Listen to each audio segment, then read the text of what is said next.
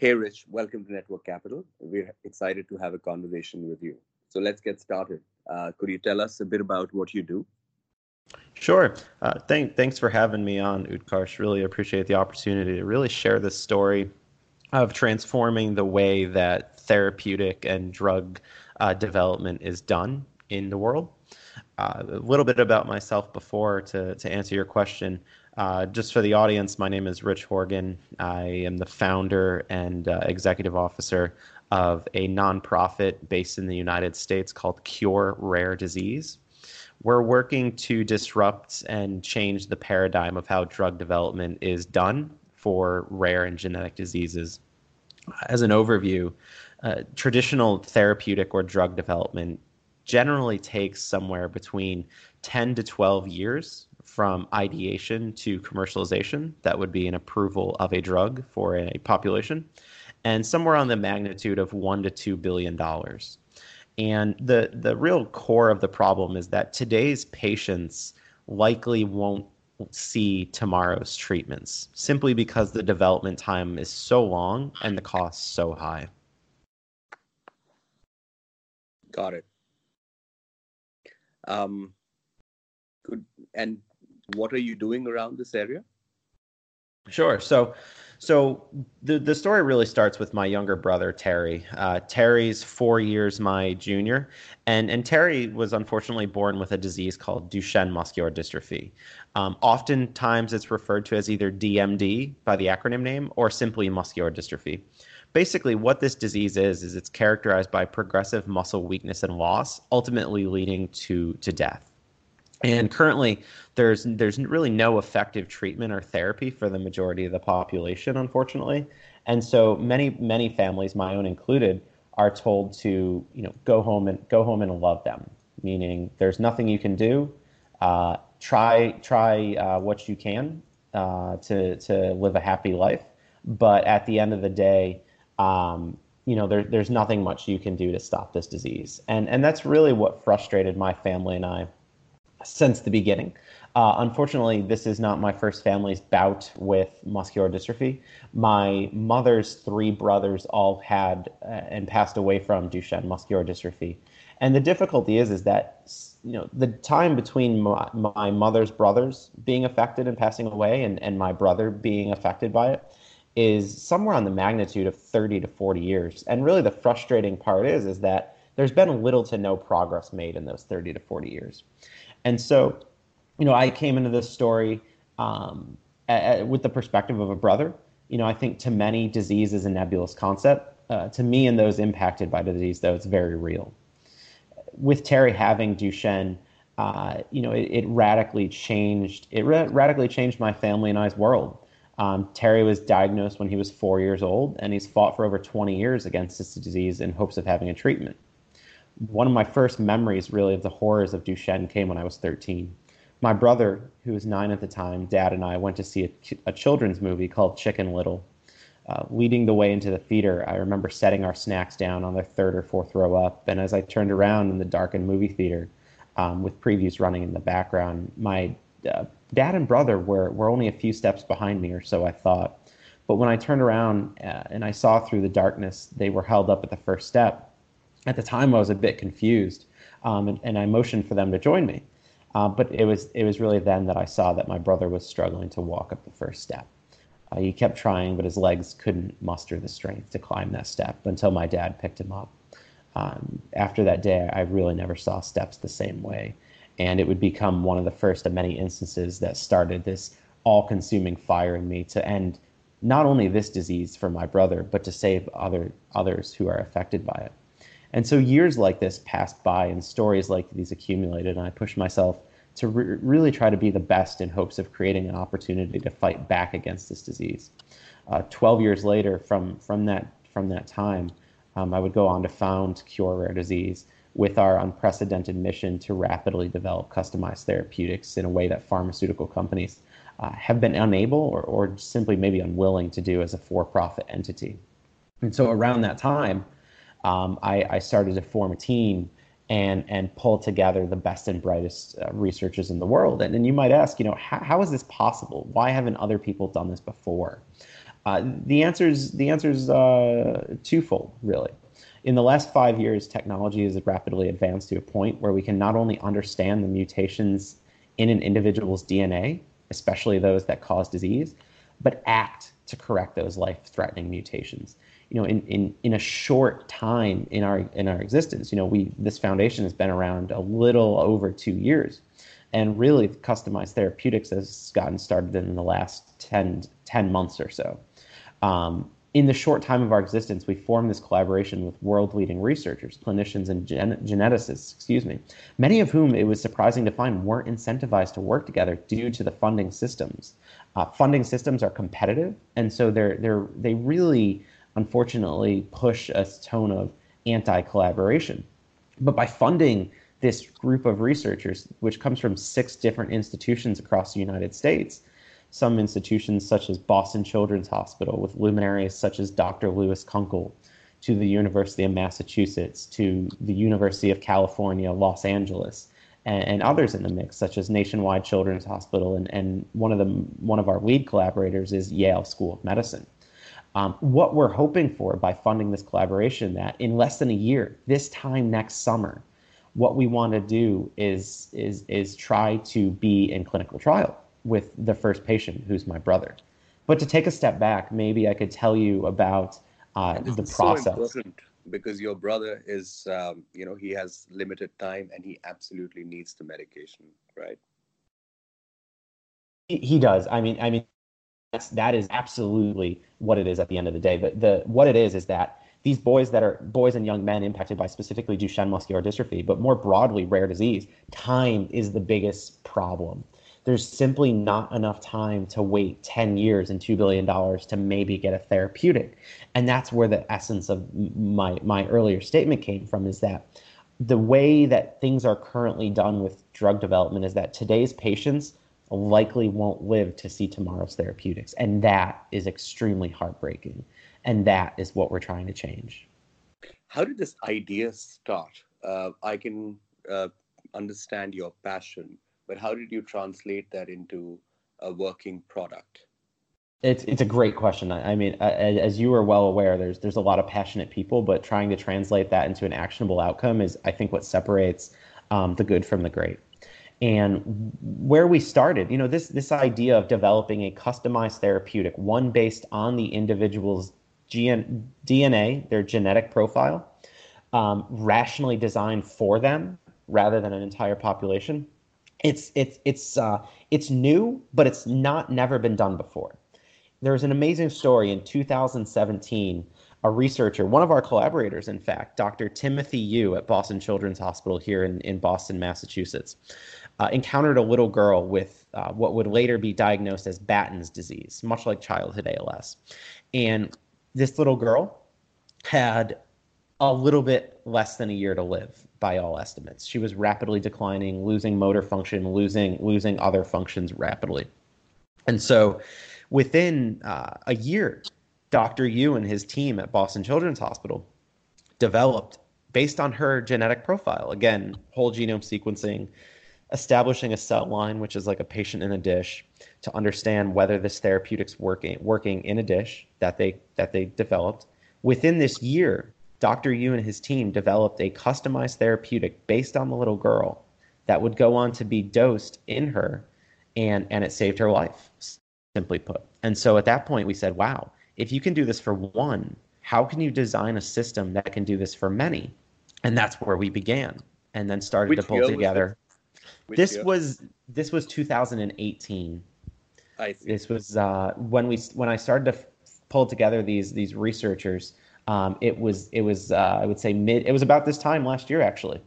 I, I, funny enough, yeah, I, I uh, we got the leading luminaries, the leading clinicians, uh, the leading researchers, all to come together to work on this project, not as as competitors but as collaborators. And and for those listeners out there who you know have experience working in academia, this is one of the hardest things to do because the sim- systems simply don't incentivize this type of, of collaboration.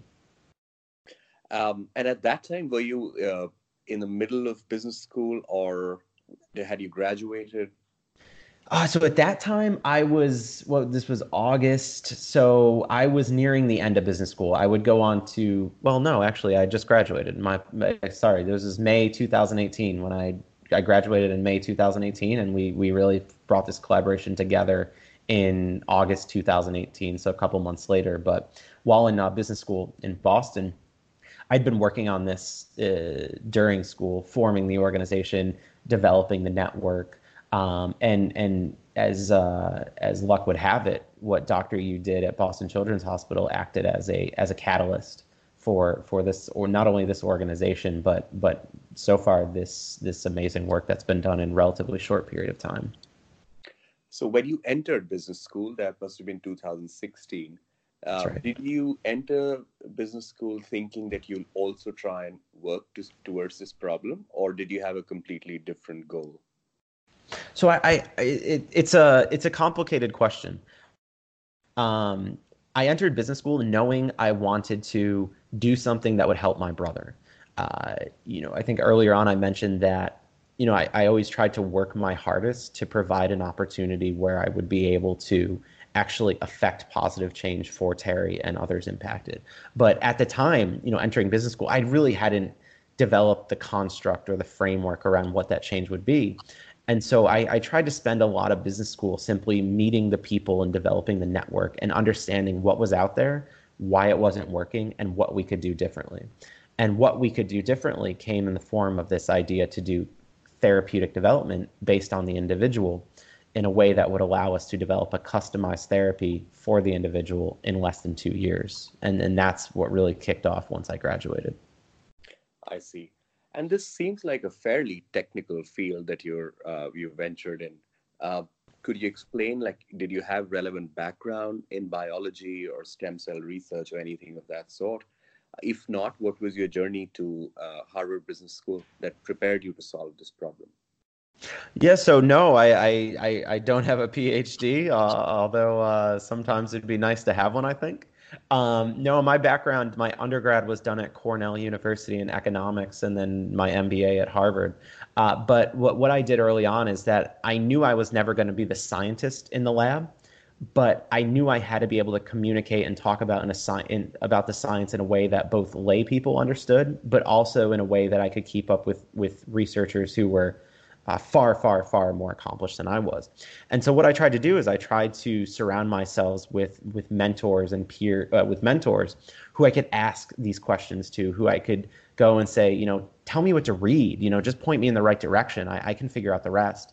Um, and that's what I did. And, and one of those first first really and still is very close mentors is, is Dr. Lou Kunkel. Dr. Kunkel discovered the dystrophin gene, the gene that causes Duchenne muscular dystrophy, um, in 1986. And, and he's widely regarded as a luminary in the neuromuscular field, uh, having discovered that gene. And, and after, you know, continuing to build the network with others is, is where I went to next. After graduating from Harvard Business, I uh, was accepted into the Blavatnik Fellowship, which is a great catalyst that Harvard Business School um, has, thanks to the support of, of uh, Mr. Len, of Sir Len Blavatnik, um, of Access Industries. And, and basically, the program is a support system where they will say, uh, you know, we want you to push forward science. That's your mandate. We're here to provide a network and and and a and a and a, and a modest salary for you to do that in the meantime. And so that's been a wonderful program and, and truly a game changer for me in advancing this. Is it allowed me to to take that risk and and I don't come from a background of, of wealth and influence. Um, and so for me, it was it was an amazing opportunity to make an already very very difficult job just a little bit easier because knowing you know knowing that that I'd have the support of Harvard Business School and, and the Blavatnik Fellowship um, was was extremely enabling. Um, you know, for the next few minutes, let's divide this uh, con- this question into three parts. First would be uh, the time between Cornell and Harvard Business School. The second part would be Harvard Business School itself. And the third part would be uh, what you're doing right now after graduation as a Blavatnik Fellow. So, um, what were you doing between Cornell and HBS? And uh, how was this problem? Uh, it was obviously at the back of your mind, but how were you trying to get equipped to solve it, if any, if at all? You know, the the, the simple answer to this question, uh, Utkarsh, is that is that I wasn't. You know, a, a lot of my experience growing up with this, this disease and my brother having it has been has been the most impactful and and and powerful and emotional and sad and every sort of word you want to throw into that bucket that it, it could have been. Um, you know, I think people's perception and understanding of disease changes over time. You know, as a kid, again, Terry's four years younger than mine. As a kid, you really don't recognize what disease is. As a kid, you're like, you know, there's there's a person, there's another person, there's maybe a person in a wheelchair, but but you don't you don't assign different thoughts to the people. You know, people are people when you're a kid it's when you get older and you start to realize as as I did the ramifications of of what a fatal disease means that it starts to really have a strong impact on your psyche and your your development as a person. And so, you know, through through my most formative years up and through now, this disease has always been a part of my life. Um, as a teenager, you know, I, I dealt and grappled with uh, feelings of powerlessness, feelings of anger and and hopelessness and frustration that no matter what was happening, it was all a downhill slope. And so that that that burned into me this this need to do something. And and at the time as a teenager, it it took the form of doing well in school because that's all I could do to fight back. And then having doing well and getting into Cornell that that enabled me to set my sights and start to form at least a vision of what I would want to do. I didn't know what the details were, but I knew okay, I'm not a scientist, so therefore business is my natural way to go. And and what's the best business school? Okay, Harvard. We have to go there. We have to get this done. And so in between Cornell and Harvard, you know, again, I didn't know what I wanted to do. And for a long time, like many families, you sort of bury your head in the sand and say, you know it's all going to be fine or or someone else will take care of it or or big pharma will will will develop a treatment you know none of that's happened in my life and none of that's happened in in millions of other people's lives impacted by rare disease genetic disease. Um, at that point when i got to harvard i realized that that if you if you really want something done and you want it done quickly and you want to be able to do it for the people you love then you have to do it yourself. Because what I found is as I've learned more, you know, once I entered Harvard, I was able to, um, you know, meet researchers, pharma researchers, academics, nonprofits. You know, unfortunately, everybody has their own incentives, and and what I found is that while while pharma companies are working very hard, they are confined to a singular construct, and that construct is a for-profit construct. And unfortunately, that's just not fast enough for many of these rare diseases. And so, um, once I got to to, H, to Harvard Business School, to to the second part of your question, it was there that I started to understand. Okay, these are the therapeutic developments. What's amenable to my brother? What's amenable? Who's left out of what's going on right now? And the answer was was was shockingly scary. The the answer was, you know, he any boy who's who's non-ambulatory, who's who's advanced in this disease progression, is is going to be forgotten therapeutics will never get to them in time and and that that was that realization was one of the most bone chilling realizations I have ever had that that Terry's not going to be helped. Terry's going to be forgotten. And so once I once I had that realization, I knew we had to do something. Like I, I knew that no matter what, whether win or lose or or or fail and burn out, whatever, that something different had to be done and and it was through through luck or fate or whatever you may have it that this development that I mentioned earlier with Dr. Tim Yu at Boston Children's Hospital, the first customized therapeutic, had a, had had had been happening. And so once I saw at least a little potential, I, I jumped on it, and I started. I just I you know one day I said, okay, I need a nonprofit. How does a nonprofit raise money? They host events. Okay, what's what's the event going to be? And so the first ever event that that we hosted, I said, you know, I, I called up my mom and dad and said, hey, mom and dad, I want to throw a gala. I want to form this nonprofit and throw a gala to support research. And uh, it, it, it was one day in August that that happened. 2017 was it? This was in 2017. Yep. So then we threw our first gala in December 2018, and and that money went to support uh, Lou, Dr. Lou Kunkel's research at Boston Children's. And then in the meantime, after we sort of got our feet under us for for being a nonprofit, although very small, we um, that's the story with Dr. Tim Yu had, had was taking place in parallel, which led us to after that gala in December of 17, really starting to pull together and, and begin the process to develop a customized therapeutic in August 2018, one one year ago. And after that, you decided to immerse yourself and make it your full time job, right? And absolutely, um, absolutely. What have been some of the most rewarding and uh, some of the most challenging experiences in the past two years as you arm yourself to solve this for Terry and for other other people? You know, Utkarsh, what I'd have to say is is in response to the to the what's been you know what's been a positive surprise. I'd have to say it's the people. You know, a, a year ago today, it's it's just I, I just can't believe where we are right now. It's I wouldn't have dreamed it in a million years. But the people that have come out to support and and help and do whatever they can to to make this happen is is nothing short of touching. You know, a specific anecdote is a we are working with several researchers at Charles River, uh, which is a um, it's a contract research organization that's a global organization that will uh, do various things in the in the drug development process, whether that's breeding mice or testing a therapeutic or preparing for a, a, a regulatory filing. You know, I was connected to this group uh, a few months ago, and and I must say the people at Charles River have been nothing short of amazing. They are so fast to respond. They are so focused on the end goal that it's it's it's been one of the most touching experiences. And and I would have to say secondly, you know, I could I could go on and list people and groups that have been amazing, but you know, we we received support from from uh, from from Len Blavatnik uh, back in February, and and his gift was transformational to getting where we are now and, and now the mission is to say, okay, how, how do we push that further? How do we find more people that feel this way that can affect a positive change? And, and how do we, with our current current stakeholders, our current donors, how do we how do we show them that we're doing more with every individual dollar than I'd argue any other nonprofit in the world? This this is what I think about a lot now. And it's the second part of your question, really. What is what has been a, a negative surprise?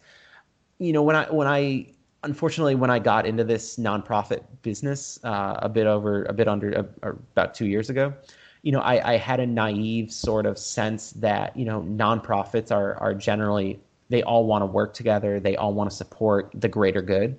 You know, I I found that to be totally totally untrue. Um, it's it's extremely heartbreaking to say we have a solution here that has cured Terry's cells in a dish. And we are doing this for other boys now to go to a nonprofit, another nonprofit with the similar mission, the similar disease focus, and say, let's work together. Let's make this happen together. I don't care who gets the, the, the credit at the end of the day. I just want to see this work. And every researcher on our team just wants to see this work.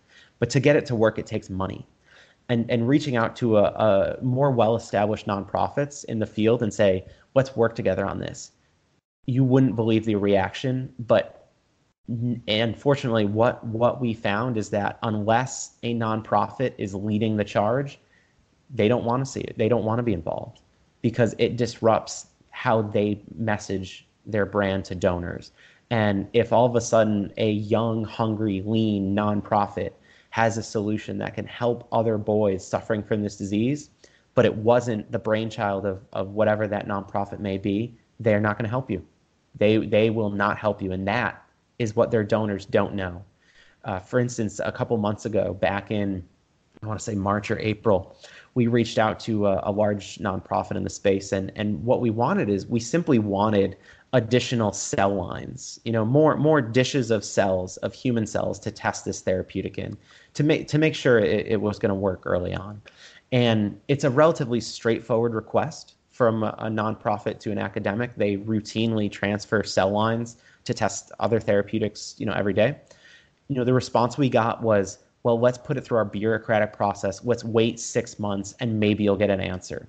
And I, I was mortified that at that response. That that's when I really learned that that that all non nonprofits are not good. And and I would really urge donors to take a cautious look at the organizations that they that they donate and support because you know at the end of the day all nonprofits are not created equally and and it's it's remiss to their donors but unfortunately it is it is the case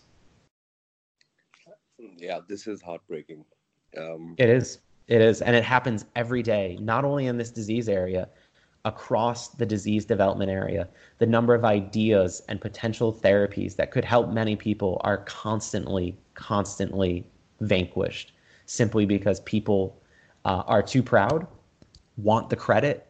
You know, the, the, the, the, the fragility of human pride here has, has, has, has, has done real damage to this disease area and, and a lot of people.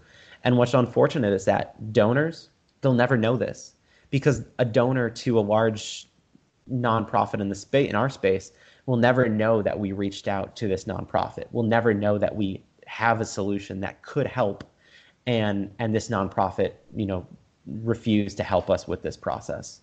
Um, it's it's heartbreaking, but it happens every day.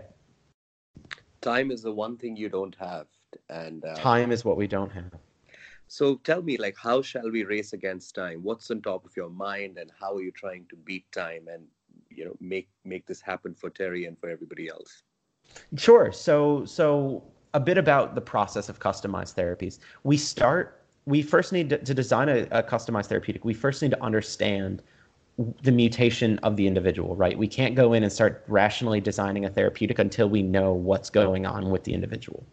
And so the first step of that process is characterization of the individual. We we do something called whole genome sequencing, where we understand down to the base pair where a gene has been mutated, and that informs the next phase, which is therapeutic development. Once we know where the where the error is, you know, imagine imagine you've got a bridge and and the bridge is made up of of of, of critical components and and for that bridge to function you need let's use the number 79 because there's 79 pieces of the dystrophin gene that that make up the, the gene. You know imagine you have a bridge with 79 pieces. Well one of those pieces one of those critical pieces is is broken. And that's what happened in my brother. And so whole genome sequencing allows us to understand which piece is broken so that we can go in and rationally design the piece that will fix the break. And that's what we've done. So an amazing story about four or five months ago, after we'd characterized my brother through uh, whole genome sequencing and established what's called a cell line, you know, a patient in a dish, um, our team at Yale Medical School designed a CRISPR therapeutic construct. You might be familiar with CRISPR being genome editing. Um, it's it's it's really one of the newest technologies that that humanity collectively holds a great hope for alleviating a lot of disease. And so, about four or five months ago, this team at Yale Medical School, through the Lek lab, uh, designs a construct, tests it in my brother's cells, specific to Terry, and in a dish, it it remediates the condition. It restores the missing protein, which was awe-inspiring. You know, in in a few months, this had happened and we said, "Oh my God, this is this is working." And so at that point, we started to bring on others to help support the next steps of the development process. Um, we brought on Charles River Labs, who is helping with regulatory and really communicating with the FDA here, the Food and Drug Administration, which is the the entity whose whose uh, permission and guidance you need to dose a human with an experimental therapeutic. Even and one human, you need need their approval. Even one, even one human, and and you know the FDA does a good job at, at keeping the public safe. You know what the FDA says is, for for for a therapeutic, it's a risk benefit trade off. And so if you've got a, a, a guy who's 24 and in his real serious condition having Duchenne muscular dystrophy, they're going to work with you to make sure that, you know, it's safe first and foremost. What we don't want to do is we never want to cause harm and and secondly they want to make sure that we've thought through the development process and have the data that we need to to convince the FDA that it's safe and it'll be efficacious. And and that's where we're at now is is have starting to have those conversations in hopes that in with the expectation and target that this time next year we'll be dosing Terry with the first ever utilization of this therapeutic in mankind. And and and that's a tall order. And and there's companies that are spending years developing this for populations and and I, I, certainly hope they win and I hope they're successful but but a lot of a lot of what we're doing is is really cutting edge and has never been done before right? This idea that we can develop therapeutics specific to the individual in relatively short periods of time with re, with with capital that's uh, one and a half to two million per person uh, at the high side is is unheard of. And and that's exactly what we're doing. And and our idea is to say okay well we can't go and raise one and a half to two million for every individual with a rare disease because rare disease impacts 10% of the world's population. 7000 rare diseases only 5% have effective treatments. And and so what we're doing is we're trying to work with with insurance companies. Um, here in the United States, Blue Cross Blue Shield is a big one that we're working with to say how can we get a framework put in place so that this type of approach will be reimbursed by insurance companies. Because w- without that payer support, this becomes a very difficult game of of raising this much money. You know, eventually we think it'll we we we expect to drive costs down to a million dollars or less for the therapeutic, but but once that happens, we'll we'll need insurance companies to say, okay, we think that a therapeutic design for the individual, uh, tested in the individual cells, proven safe in in a in an animal model, will reimburse that. Because what better therapeutic can you have than the one that's designed for you, based on you? And that's our argument. Understood. How is Terry today, and um, how much time does he really have?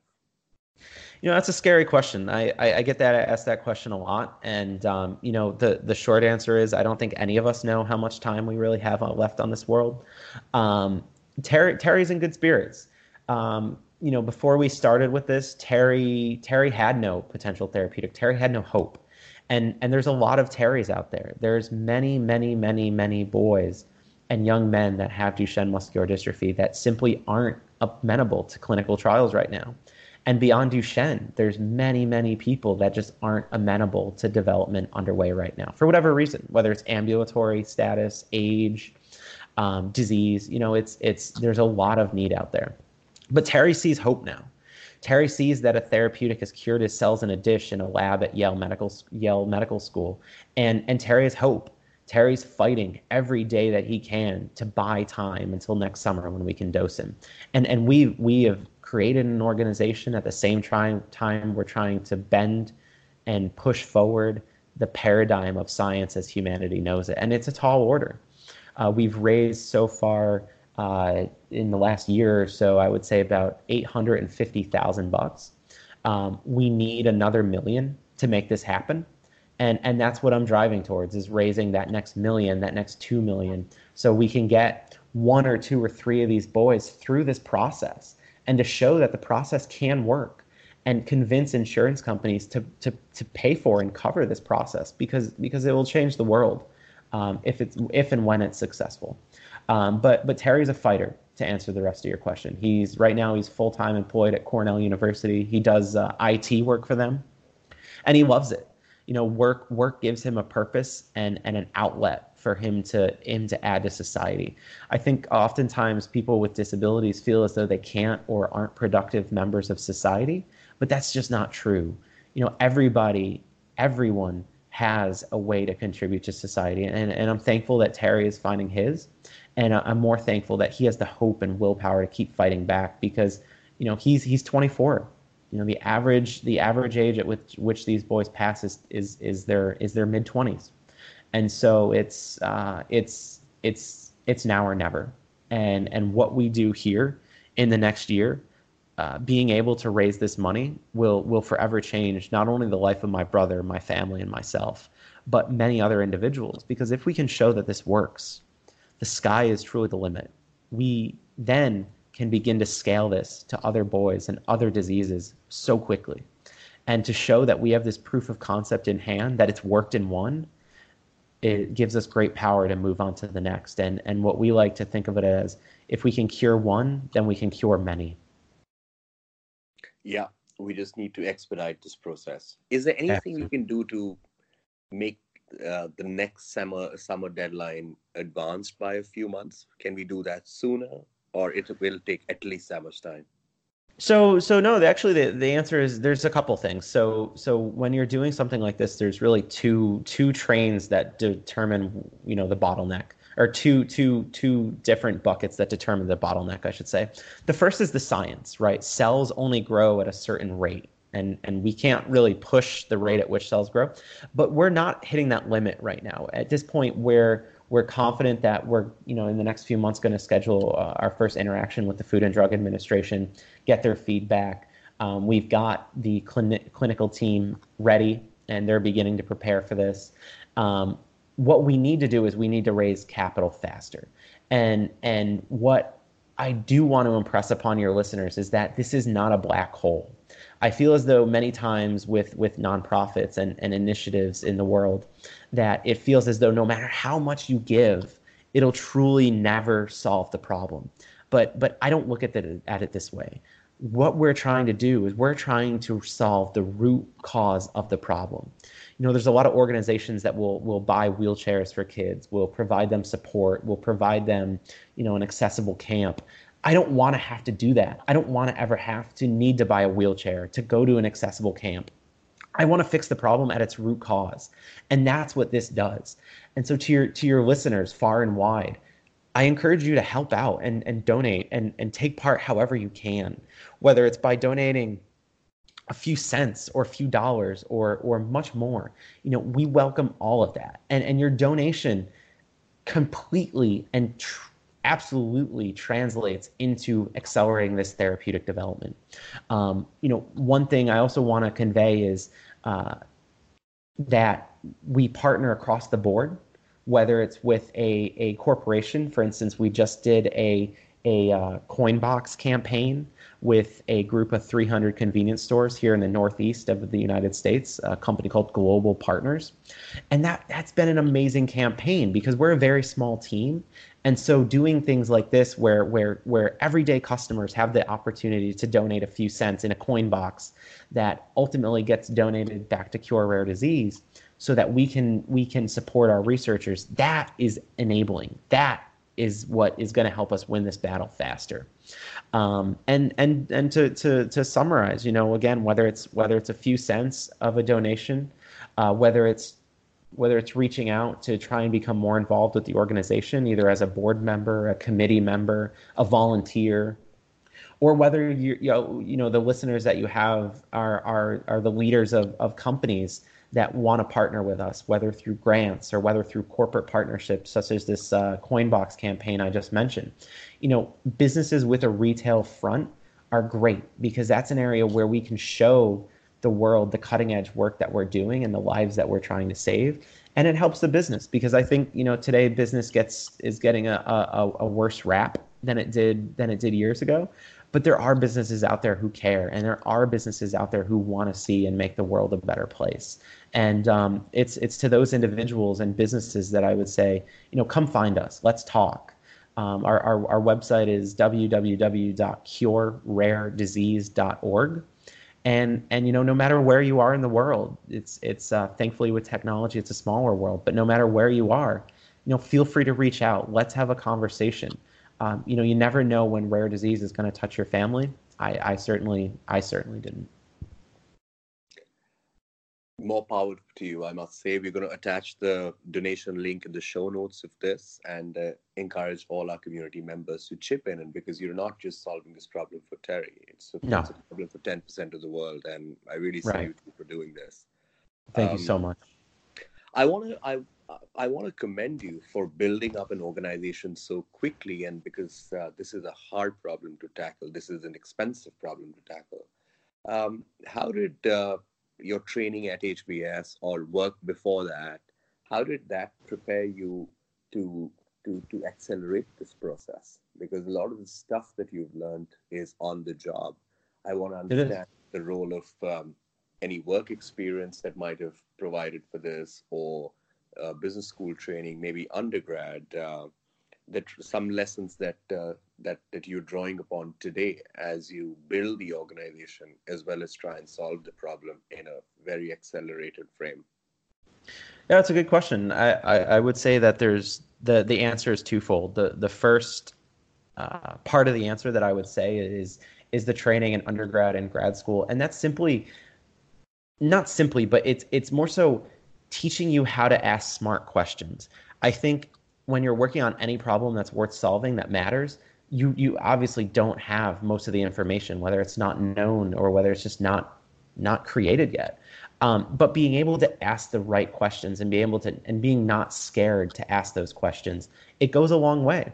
You know, when when I first started this, I, I didn't know a lot about the disease. You know, growing up, I knew I knew how it manifested itself and I knew the how how the doctors tried to treat it, but I really didn't know any of the science behind it. And so that that really morphs into the second part of the answer, which is surround yourself with with mentors who who you can get help from. Uh, whether it's whether it's uh, you know a once a month or every few week conversation, mentors act as a really good sounding board. And mentors who are more advanced or much more advanced in their career, they've seen some of the problems that you've seen. You know, a, a, another very close mentor of mine is is Jamie Heywood, and and Jamie in the uh, lat in the pre in the late 90s, early 2000s, started an organization called ALS Therapy Development Institute, and and he, much like myself, had a brother who was impacted by a rare disease. In this case, Jamie's brother John was impacted by ALS, and and Jamie formed an organization that was nimble, lean, and and and working to do great things in the world. And and he's somebody that I I I think extremely high of, and it's somebody that I can ask these questions that nobody has an answer to say that you know how do we think about figuring this out because what we're doing you know to my earlier point is a lot of this work there are no answers yet. The answers simply haven't been created.